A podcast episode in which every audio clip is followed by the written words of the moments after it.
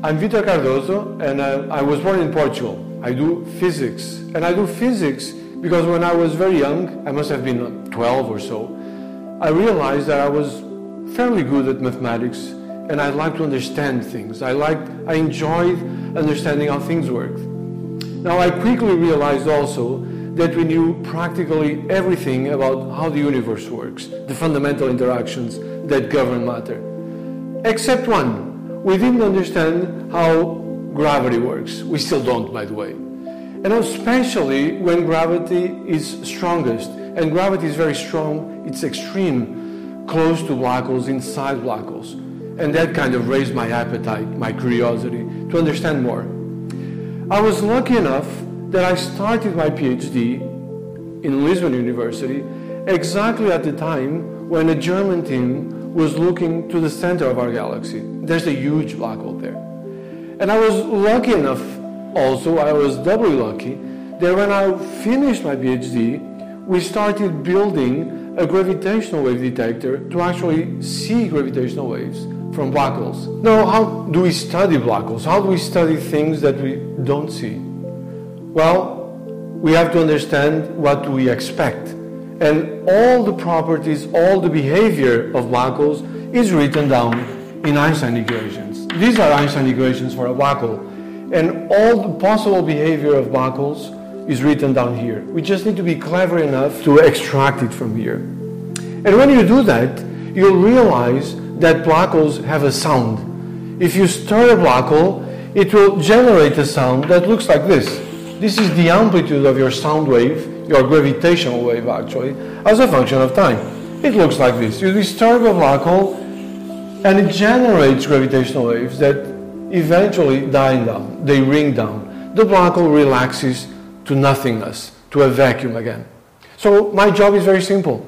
My job is to listen to the universe and see if the sound, the gravitational wave that a black hole generates, is in accordance to the prediction by Einstein.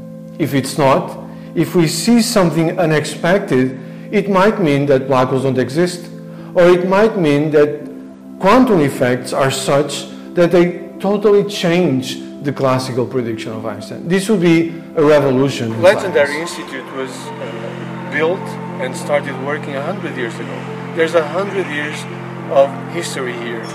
History that reshaped physics that reshape what we know about science, how we do science, how we interact as a community. And now, the future is being done now at the Niels Bohr International Academy.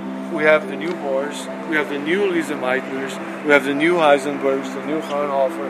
All of them are here. All of them visit the institute. All of them interact, work, do the calculations here. It's an amazing environment. It's an impressive environment. And now I'm going to lead you to what is, I, I think, the most historical room in the world, in the world of science, in the world of physics, certainly. It's the famous Auditorium A, where everybody sat. So we're going to sit there.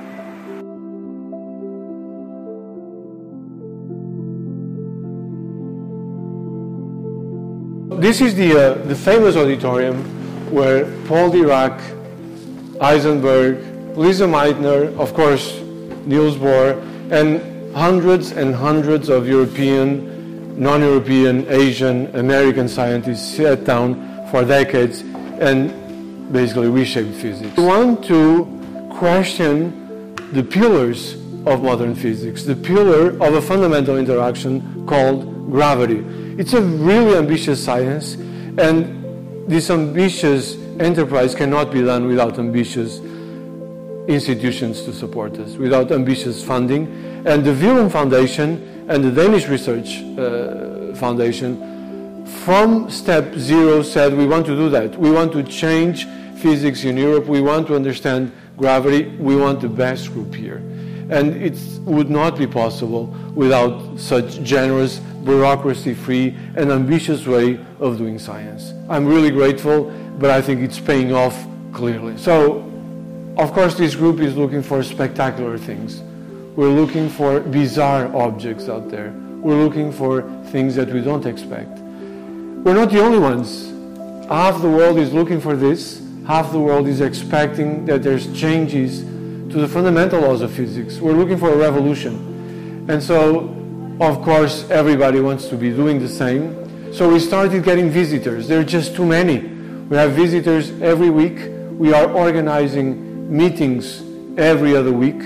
Actually, we just finished a, a, a very interesting meet, uh, meeting on the future detectors, detectors that are going to fly in space to look for gravitational waves. And it's a pleasure to host visitors at this historical auditorium where physics was born, where quantum mechanics was designed, and the future of physics, as we know it now, actually, was discussed. This is the Cathedral of Physics at the Niels Bohr Institute.